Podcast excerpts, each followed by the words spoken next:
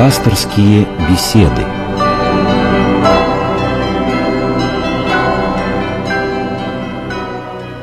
У микрофона Елена Филиппова. Здравствуйте. Тема сегодняшней беседы – неделя о Закхее. На вопрос будет отвечать протеерей Георгий Климов. Здравствуйте, отец Георгий. Добрый вечер. Телефон прямого эфира 956 15 14, код Москвы 495. И напомню интернет-адрес, по которому доступны материалы пасторских бесед и других передач из цикла «Мир. Человек. Слово» мир-слово.ру.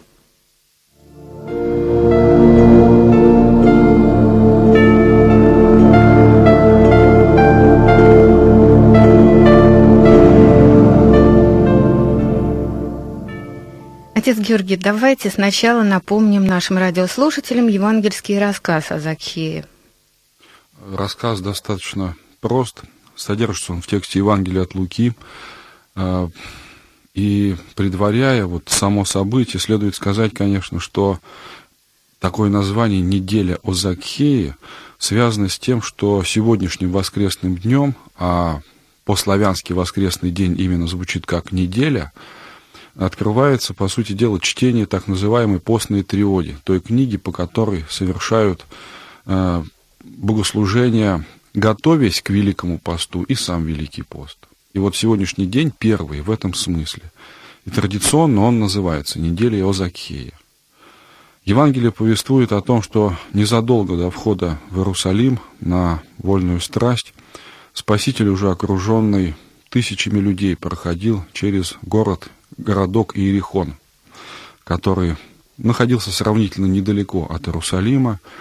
И вот, окруженный толпой, э, по всей вероятности, что-то бурно и громко обсуждающий, он привлек внимание людей, которые жили в этом городе. Среди них был небольшого роста человек, но очень, по всей вероятности, высокий по своему положению. Он был старейшином, старейшиной мытарей – то есть главой над теми сборщиками податей, которые собирали средства, деньги в казну римского государства.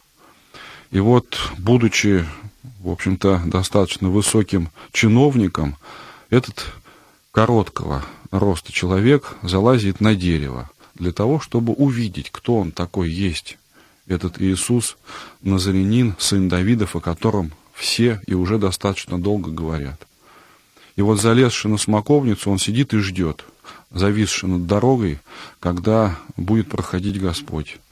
И Иисус, дойдя до этой смоковницы, остановился, посмотрел на него и сказал, «Закей, пожалуйста, постарайся слезть побыстрее, потому что мне сегодня должен быть в твоем доме». Закхей слез, и они пришли в его дом.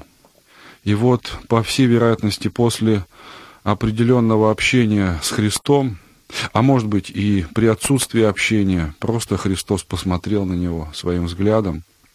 В Закее вдруг все сломалось, перевернулось, переломилось, и он из отъявленного грешника и негодяя превращается в доброго и совестливого человека. И говорит Христу, что если я кого-нибудь Господи обидел, то э, отдам пол своего имения – и отдам в четыре раза нищим того, что награбил. И после этих слов Христос говорит в адрес уже Закея и всего его семейства. Он говорит так, сегодня спасение для этого дома. Потому что и он, то есть указывая на Закея, тоже есть сын Авраама. И сын человеческий пришел взыскать и спасти погибшего. Вот, по сути дела, и весь рассказ. А вот все-таки что двигало Закхеем? Он, ну, можно сказать, человек успешный, э, богатый, и не побоялся быть смешным, побежал впереди толпы, забрался на дерево, как мальчишка. Вот что им двигало? Любопытство, кто такой Христос, посмотреть, или что-то иное? Наверное, о многом тут можно рассуждать. Конечно, не без любопытства. Не без любопытства, потому что когда тысячи людей в продолжении большого промежутка времени говорят об Иисусе из Назарета, как о великом пророке, и вдруг он проходит через твой городок, конечно, захочется увидеть просто, кто он есть на самом деле. С другой же стороны, наверное, привлекаемый именно той молвой, а, об Иисусе как о чудотворце, он где-то вот в глубинах своей души понимал ту пустоту, тот духовный тупик, в который он зашел благодаря тому образу жизни, которым жил. А что значит старейшина мытарям? Это то есть сам по себе мытарь, простой мытарь, он э, ну, буквально выколачивал деньги в, в пользу под предлогом того, что выколачивать деньги в пользу римского государства, выколачивал для себя. И за счет своих соплеменников наживался на этом.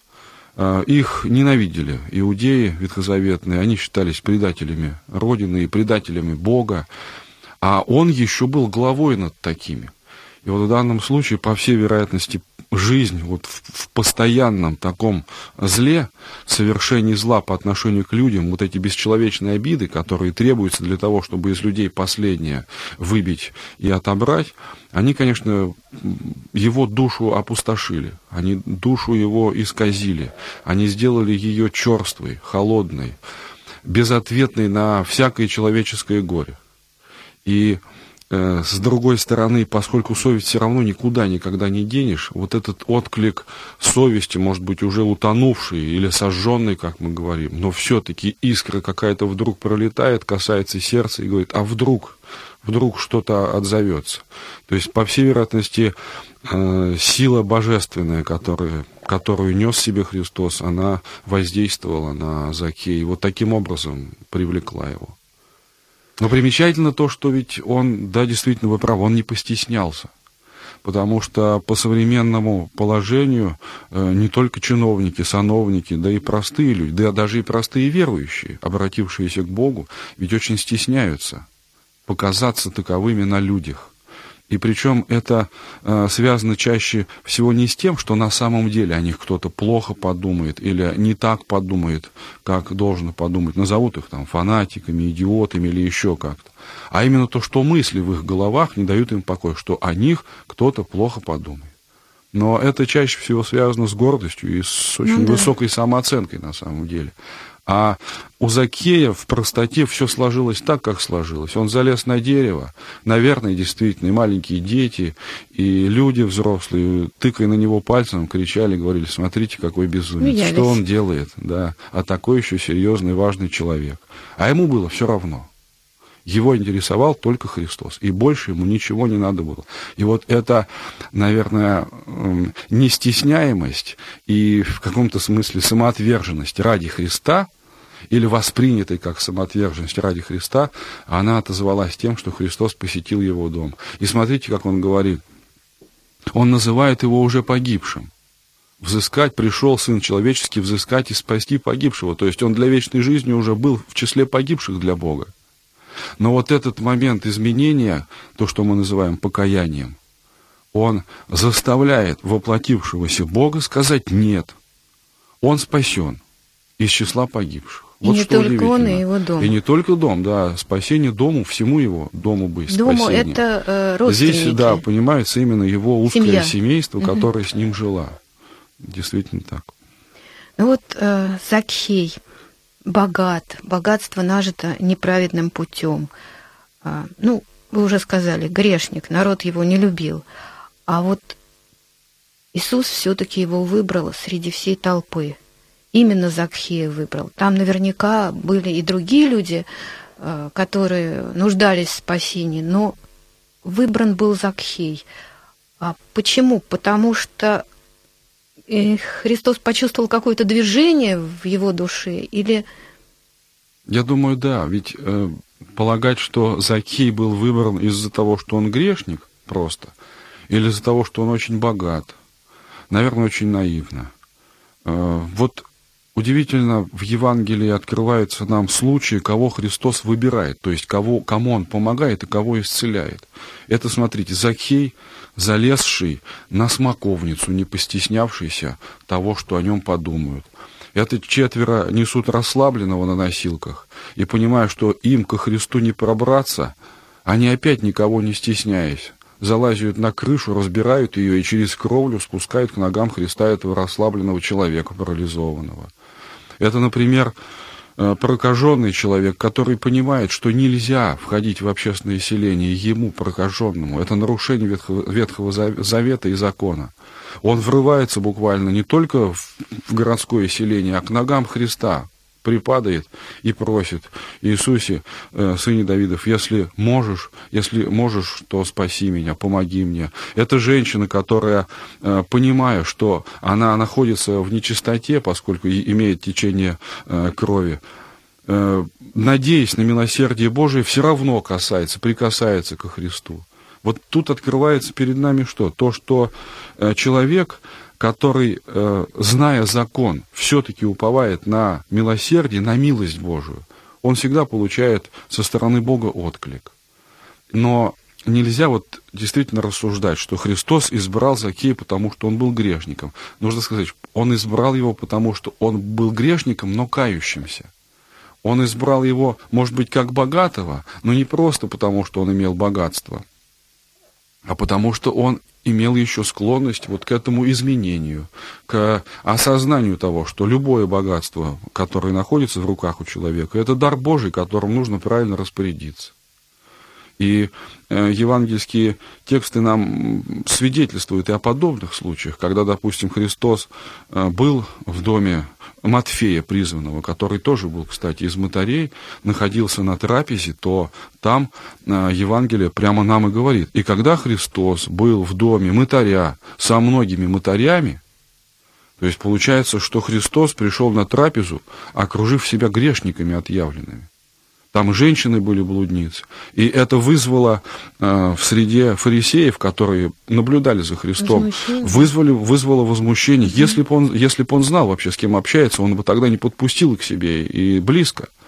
Но Христос говорит, что нет что э, болящие нуждаются во враче, больные нуждаются во враче, а праведникам, мнящим себя праведниками, врач не нужен. Христос пришел для того, чтобы взыскать и спасти погибшего. Кто себя таковым осознает?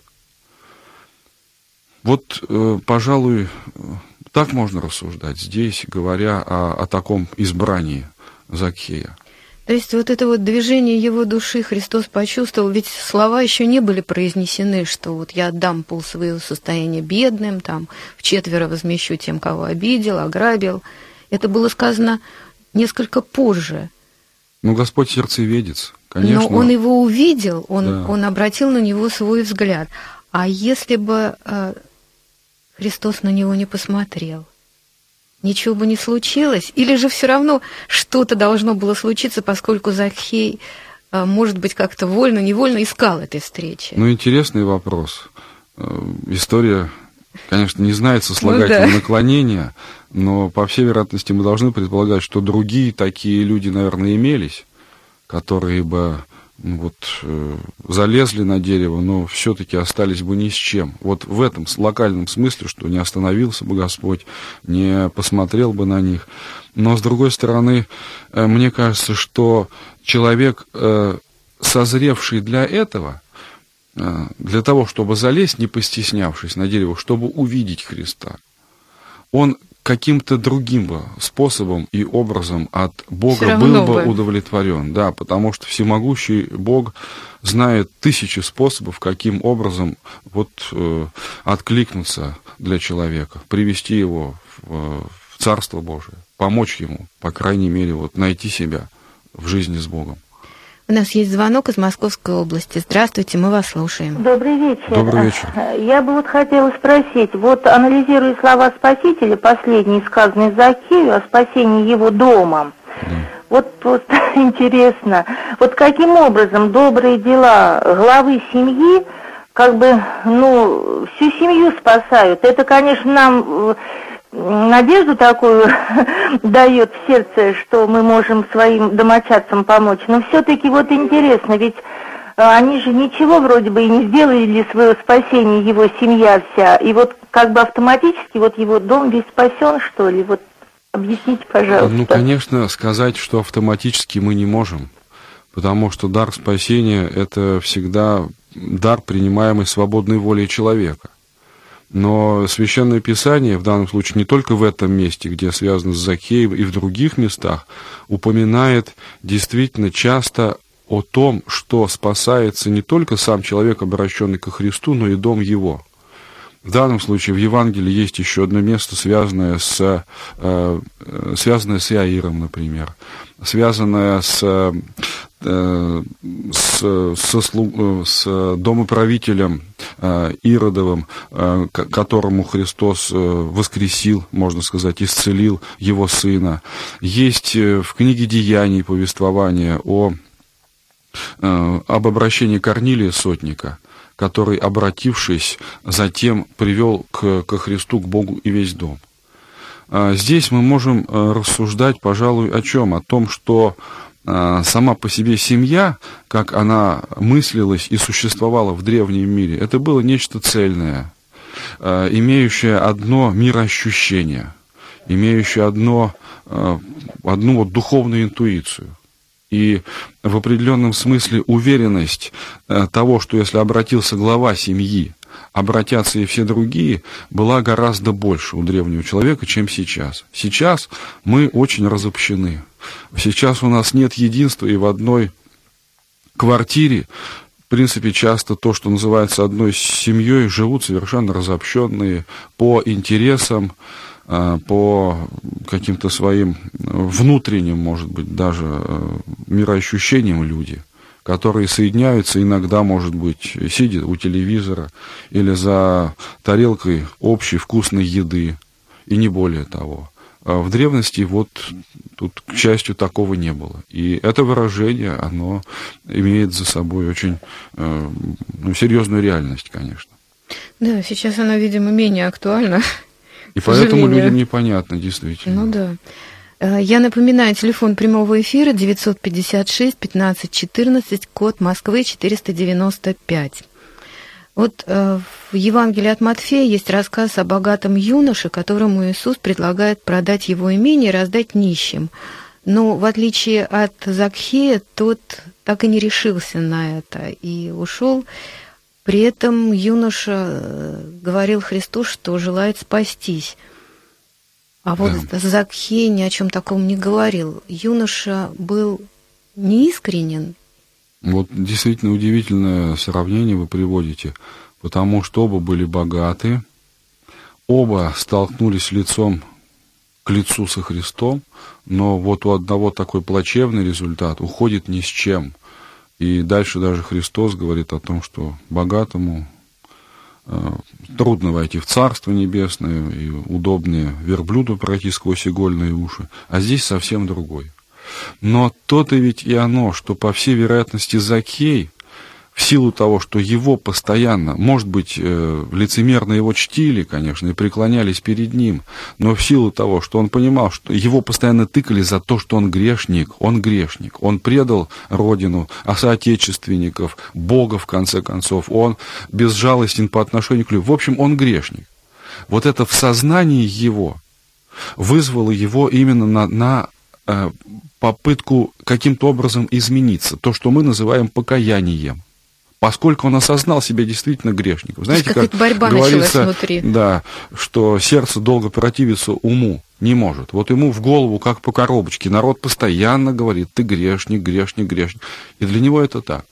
А у этого юноши такого Все не хорошо. было. Все хорошо, да. Ты э, исполняешь заповеди, да ты праведник. И в, в его сознании этого юноши было действительно, что он праведник. И тогда, когда он подходит ко Христу как праведник, то что он от него ищет? Ведь Христос сам сказал, что он пришел грешников спасти. Ему не нужен Спаситель.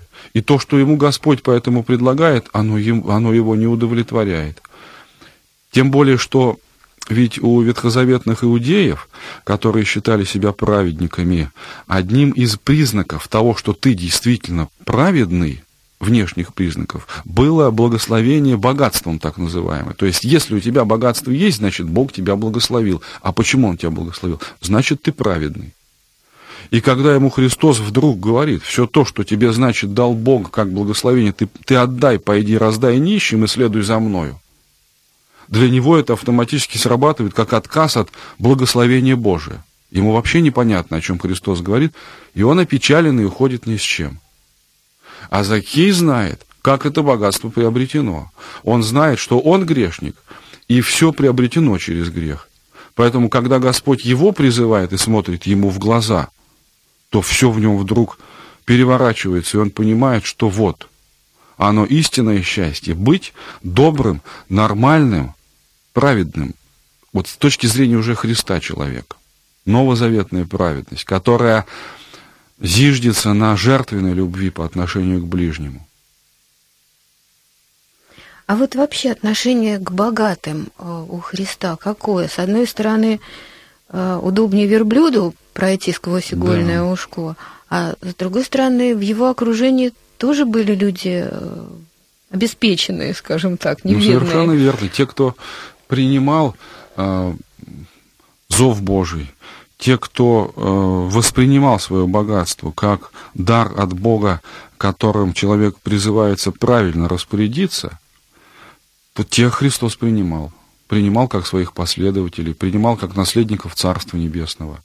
А тех, кто считал богатство именно своим, личным, можно сказать, средством вхождения в Царство Небесное, богатство, тех Господь оставлял с этим богатством. Но вот тут стоит задуматься, почему в русском языке, да и в славянском слово «бог» и богатство однокоренные. Да, действительно. То есть у одного Бог, а у другого что-то связанное с Богом, но то, что им не является, а противоположным ему.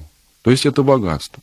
И даже в Евангелии мы найдем э, слова Христа на этот счет такие. Не можете двум господ, господам да. работать. Э, не может человек работать Богу и, и мамоне. Угу. Либо одного возлюбит, а другого возненавидит, либо одному станет работать, а другому не родить. Это, ну, получается, вещи несоединимые. Несоединимые в том смысле, что человек, уповающий на богатство, он отрезает себе путь от Бога, потому что все его упование направлено к богатству. Господь ведь, э, когда говорит, что э, сложно богатому войти в Царство Небесное, он обращается ко всем нам, потому что, э, конечно, мы не богатые люди в большинстве своем, но вот то богатство, которое мы сами для себя создаем, на которое начинаем уповать, думая, что это нам поможет Царство Божие войти, вот как раз мы для себя тоже этот путь отсекаем. А какое вот у нас есть богатство? Ну, самое первое богатство – это жизнь, которую мне дает Бог. Как только я говорю себе, что это моя жизнь, от Бога мне данная, она принадлежит только мне, я ни от кого не завишу, тотчас я начинаю вот этому богатству поклоняться, на, на него уповать. Но это же жизнь дана мне от Бога.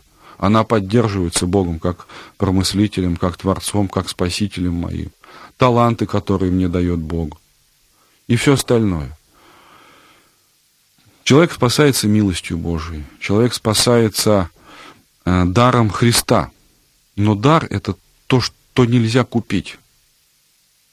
Поэтому вот здесь для э, всякого верующего человека, православного, когда мы начинаем говорить и подходить к Великому посту, когда церковь старается подготовить человека правильно настроиться на, на пост, вот эти все мысли, связанные с богатством, и с, с нашим стеснением или не стеснением, изучать закон Божий, принимать или не принимать Христа, они очень актуальны.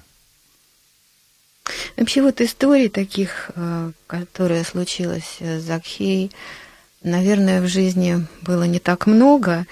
Э, вот недавно мне, совершенно недавно, попалась одна история, связанная с городом подмосковным Егорьевск, где в конце XIX века строили храм а, в честь э, святого преподобного э, в честь Александра Невского, угу.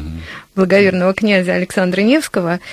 И Но ну, вот... он и преподобный в каком-то смысле, ну, ведь да. он в схиме. Алексей, то есть он да. монашеский постриг принял. Ну, я вот хотела о другом сказать. Да. Э, храм строился на деньги, в том числе и купцов, благотворителей. И вот один из купцов фабрикантов отдал все свое состояние на строительство этого храма и умер в нищете. Вот история очень похожая, ну, правда, не совсем похожая. Можно их как-то... Тут, мне кажется, о чем можно сказать? Когда мы говорим, что умер в нищете, то это автоматически вроде срабатывает, как умер несчастным, и бедным, и никому не нужным. Может быть, и никому не нужным, но, наверное, только не Богу. И поэтому сказать, что он умер несчастливым, мы тоже не можем, не в принципе. Можем. А рассуждать здесь можно даже о чем. Ведь человек, который, наверное, имел эти большие деньги, даже очень большие деньги, поскольку он купец и смог построить такой великолепный храм, он, наверное, соприкоснулся именно душой с тем вот состоянием, которое испытывает человек, имеющий эти большие деньги. И ничего в нем, кроме пустоты, и все равно глубиннейшего какого-то неудовлетворения, неудовлетворенности собой не нашел в этом состоянии, думая, может быть, когда-то, что это вот что-то ему даст потому что душу нельзя удовлетворить материальными благами. И он тогда идет на то, чтобы отказаться от всего. Но это тоже ведь не ново. Псалтирь, который читают верующие постоянно, из книга псалмов, начинается с псалма пророка и царя Давида, самого, можно сказать, богатого и счастливого человека. Но начинается со слов «блажен муж», и вот дальше, в чем полагает пророк Давид это блаженство? Он говорит, блажен муж, который не идет на совет нечестивых. Вот в чем счастье оказывается для этого дивного праведника ветхозаветного.